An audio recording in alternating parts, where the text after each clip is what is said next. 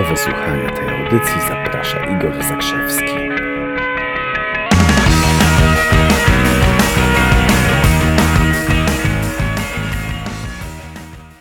Dzień dobry, szklanka o pełnej i lecimy.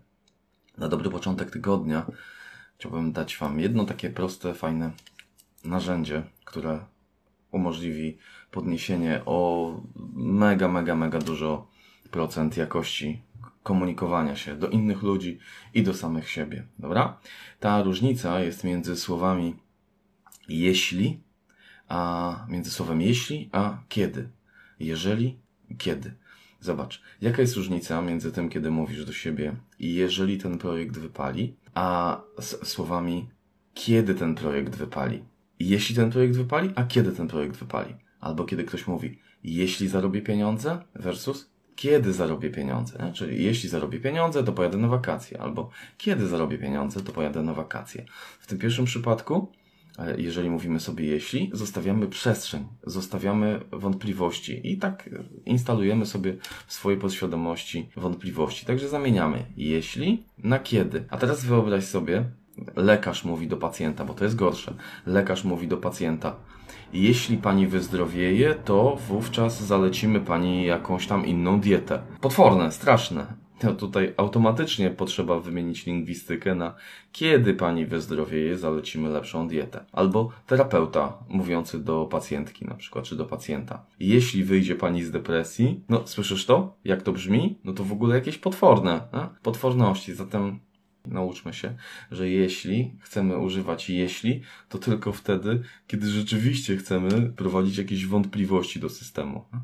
Bo wyobraź sobie polityka, który mówi, szanowni państwo, jeśli wyjdziemy z kryzysu, to coś tam, nie? A pfu, nasz czaf z nim. Albo prawnik, który mówi, jeśli wygramy tę sprawę, zamiast kiedy wygramy tę sprawę. Zwolnić go, natychmiast. To jest ogromnie ważne też, jak sprzedawca na przykład gada z klientem i mówi, jeśli podpiszemy umowę, to coś tam, coś tam, będzie pan zadowolony. Ne, ne, ne, ne, ne, ne. Kiedy podpiszemy umowę, to będzie pan zadowolony. To jest jedno słowo, a ono czyni ogromną, ogromną różnicę. Zwłaszcza, kiedy mówimy coś sami sobie, jeśli opowiadamy jakieś historie sami sobie. Bo w historiach, w których mówię, o, jeśli będę szczęśliwym człowiekiem, to coś tam. A kiedy będę szczęśliwym człowiekiem? Rozumiecie to? To życzę Wam powodzenia. Jeśli nie my, to kto? Jeśli nie teraz, to kiedy?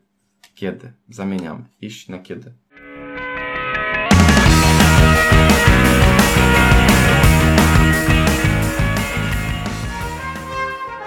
Stykamy się w Polsce z, z bardzo poważnym problemem. Ten problem, który widzę, który zauważam, jest taki, że my nie wierzymy w język. Nie wierzymy w język, którym się porozumiewamy. Nie wierzymy w język, którym mówimy do ludzi, nie, nie wierzymy w język, którym mówimy do siebie. I stąd też w naszym języku jest mnóstwo takich wtrętów, jak na przykład jeśli, czyli zamiast powiedzieć kiedy coś osiągnę, to mówimy jeśli coś osiągnę.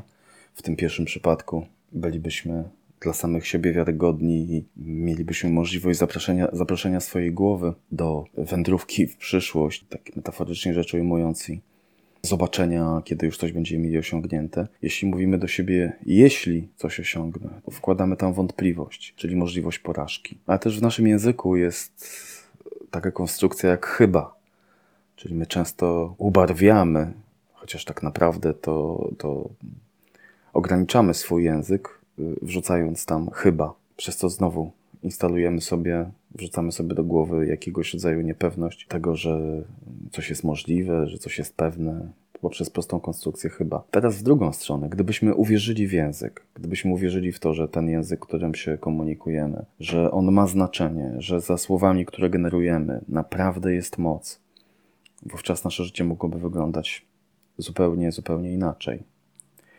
Jest jeszcze jedna taka bardzo nieprzyjemna konsekwencja tego, że używamy języka, w który nie za bardzo wierzymy. Słowa się dewaluują i przestają mieć znaczenie takie, jakie powinny mieć. Jeżeli weźmiemy pod uwagę tło historyczne, nasza cywilizacja rozwijała się dlatego, że myśmy z pokolenia na pokolenie przekazywali, kiedy nawet jeszcze nie było pisma, kiedy nie było, nie było druku.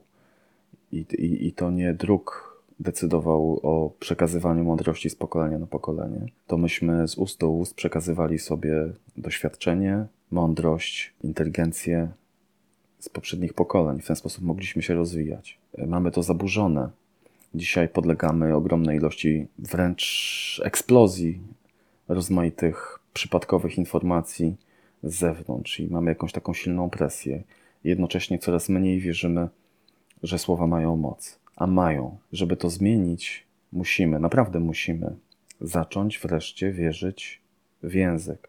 Wierzyć w to, że słowa mają moc. Nie możemy dziwić się, że ludzie nie dotrzymują obietnic, są niesłowni, niepunktualni, mimo że coś ci obiecali, mimo że obiecali na przykład, że będą na czas, ich nie pojawili się i nie dotrzymali słowa. Dlaczego? No, świadczy to o tym, że słowa nie mają aż tak wielkiego znaczenia. I z tym związanych jest kilka oczywiście pobocznych zjawisk. Między innymi to, że my chcielibyśmy często, żeby inni ludzie dotrzymywali słowa, żeby to, co ktoś powie, miało sens, a jednocześnie nie potrafimy sami sprawić, żebyśmy wierzyli w to, że to, co sami mówimy, ma sens, ma znaczenie, że nadaje kierunki. Gdybyśmy tak w pełni uwierzyli w to, że każde wypowiadane przez nas słowo ma moc i ma znaczenie i znaczy to, co naprawdę powinno znaczyć, to byłoby nam zdecydowanie łatwiej w życiu, zdecydowanie łatwiej funkcjonować.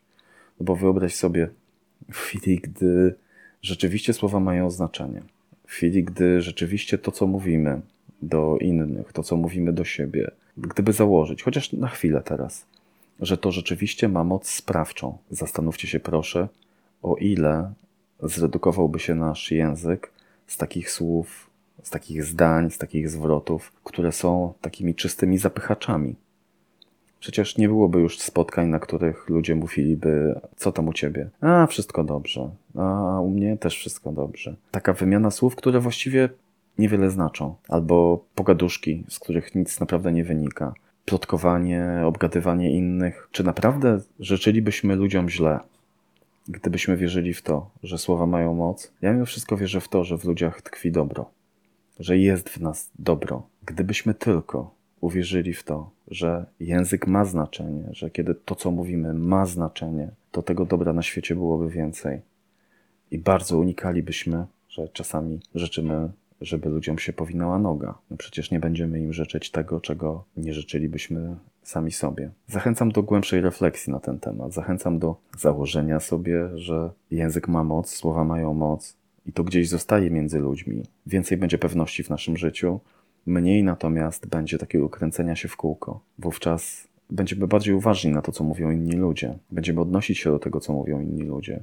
I jednocześnie bardziej będziemy uważni na to, co my sami mówimy. Wyobraź sobie, że załóżmy, masz jakiś budżet każdego dnia, załóżmy 100 tysięcy dolarów. Powiedzmy, że tysiąc słów wypowiadasz.